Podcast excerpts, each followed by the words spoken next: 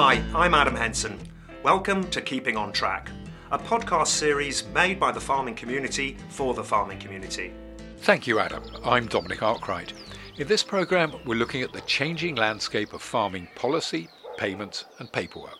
All of them a big source of confusion and stress in the farming community. We'll talk about what these changes are, why they matter, and how you can keep on top of them.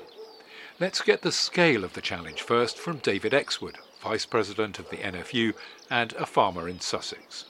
There is a process of change coming and, and starting to happen at the moment that is quite significant. So I think the first thing is, is to say, yeah, look, actually, we all need to stop and go, okay, we, we might not like it, we might, but we might not. But actually, change is happening, and it's happening now. And I, I things are going to be different. And you, you, know, when you think about it, you think of the change from farms that were powered by horses to tractors. That was an immense change. I think we're we're somewhere there. You know, there is there are some very significant changes that are just around the corner. And I, I think I would encourage everyone to recognise that and engage with it in some form. You know, just doing what you've always done is probably not going to be the answer. The big changes are financial. The basic payment schemes being phased out, payments in future are going to be linked to sustainability, land management, stewardship, and so on. So if you've been reliant on BPS to keep things ticking over, you'll probably have to adapt. And that's tricky when a lot of people aren't clear what the changes are. We'll hear later about what some farming people feel is a lack of information, but let's go back to David Exwood there's a lot of talk about regen ag and sustainable, and God, what does that mean? The answer is that farming is going to deliver a whole new suite of things. Yes, of course, it's going to be about food production, it's going to be about energy production, it's going to be about reducing carbon and biodiversity gain, clean water. And actually, all this technology and all these new ways of working are all going to come together in this really exciting, dynamic sort of land management system that is going to deliver the food and the environment and the the climate and, and all those things that we need. Farming is going to become the delivery body for so much.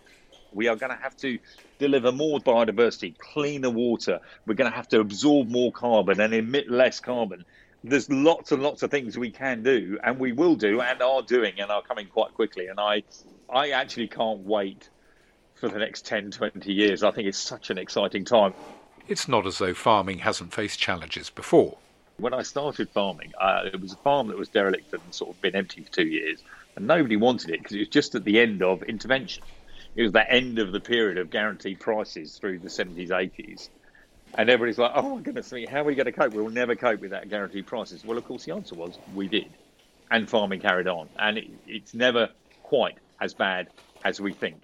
Yes, there is change, and yes, there will be some casualties with change, and it, you know things were slightly different. But it's that darkest bit is always just before the dawn, just before you're really clear what the change is going to look like. It's the point when you feel most uncertain, have the least hope, feel least optimistic about the future, and you can see a path through to being financially secure, you know, and, and having a future.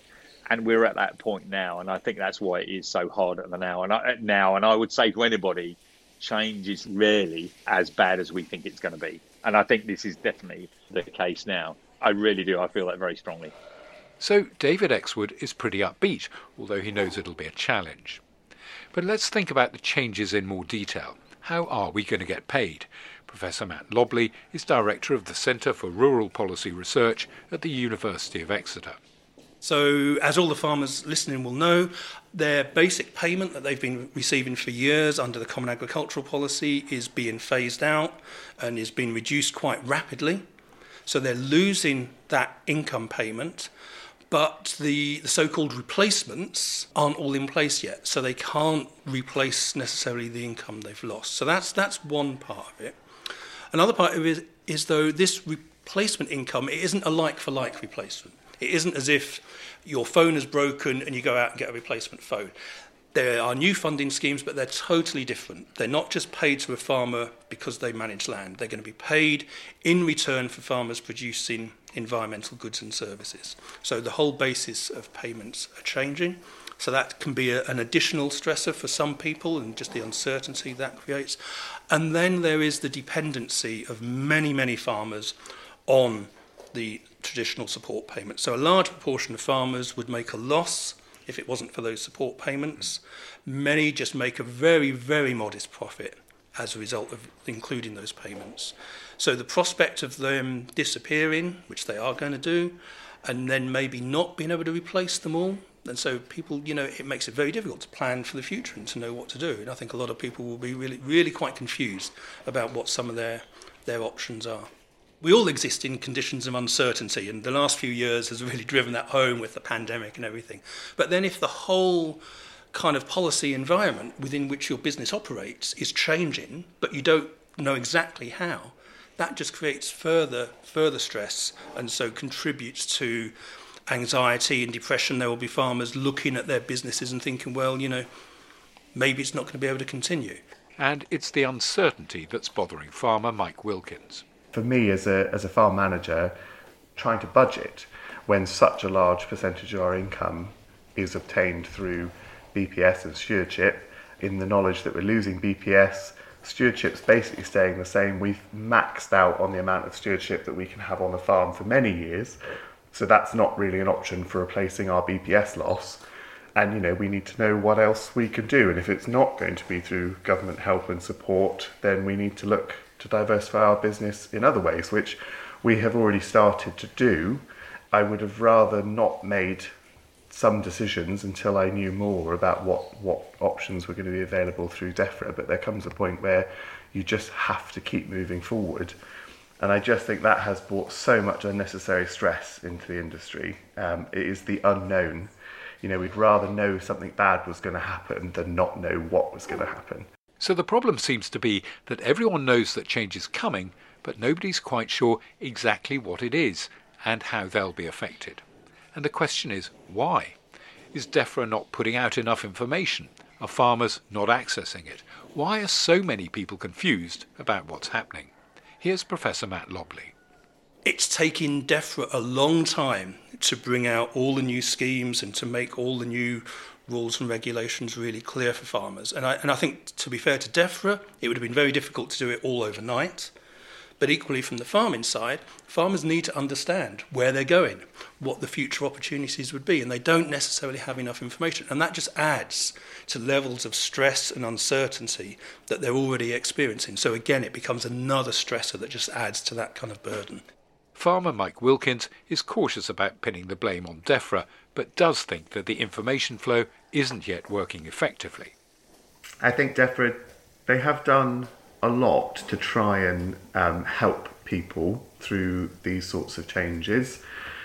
Um, and you know there is some responsibility that has to go back to the to the farmer in being able to make use of the help that is available. But actually, it is such a minefield, and it's such a scary and intimidating thing a lot of the time.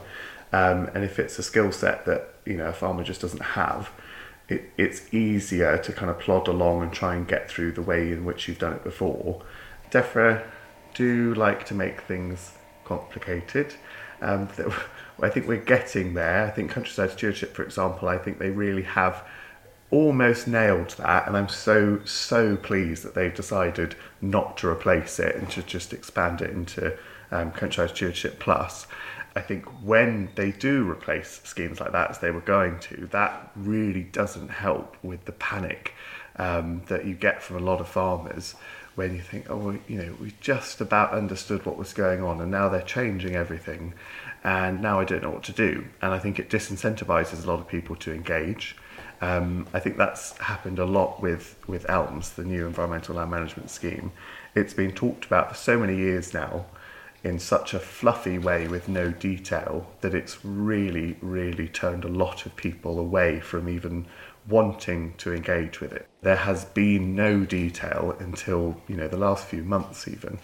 And also, a lot of the changes that happen in policy and government and so on do happen completely disconnected from what's going on on farm.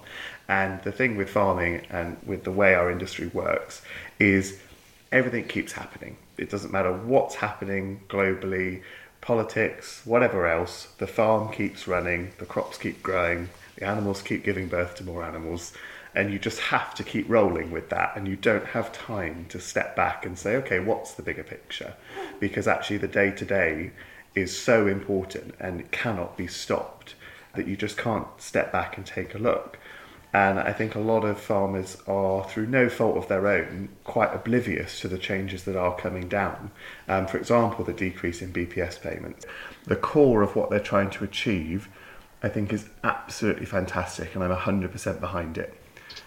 However, it's been such a long time of uncertainty um, for what tangible things farmers actually have to do on farm to obtain payments and to achieve outcomes. And farming is a long-term game. You know, we're, we're, we've got an idea for our cropping rotation for 10 years' time. We need to know how subsidy payments and how environmental schemes feed into our overall farming plan now for 10 years' time. And the level of uncertainty and lack of tangible information, um, tangible actions on farm for the last five, six, seven years has been horrendous and so difficult to plan for. I think a lot of um, confidence and support in the industry has been lost by the government because there's so many people out there saying we want to do this. We want to achieve these actions. We're with you. Tell us what to do. Tell us how to do it and what you're going to pay us to do it. And there's been such a lack of that information that I think people are getting quite fed up really and really disengaged. So Mike Wilkins is broadly on board with the changes but frustrated by the flow of information.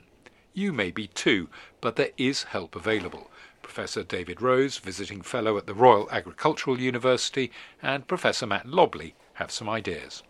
All farms are having to think well, is my business viable with all of these changes? And there are lots of places where they can get support. So, DEFRA has had the Future Farm Resilience Fund where they have given money to uh, organisations to provide free business advice to farmers, and farmers can take advantage of that.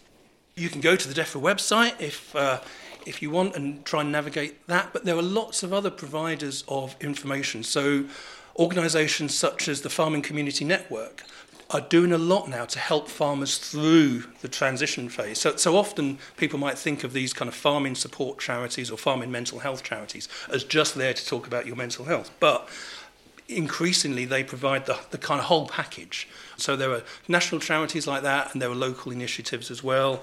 There's obviously support and information from organisations such as the NFU, CLA, Land Workers Alliance. There's, there's lots out there. We could be here all day probably if we went from the AHDB, Natural England, the NFU, the Tenant Farmers Association, uh, LEAF, and named all the different organisations who could provide support to farmers with different questions, including the issue of finance.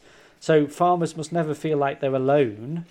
Um, there is advice out there. Some, admittedly, you would have to pay for, but there are also lots of free advice out there too, particularly with some of the DEFRA schemes where you can get quite good business advice, advice about the resilience of your business in the future that won't cost you anything. So you're not alone, there is help out there. The other big challenge, and it comes with a territory of change, I guess, is new paperwork, a big cause of stress and anxiety in the farming community.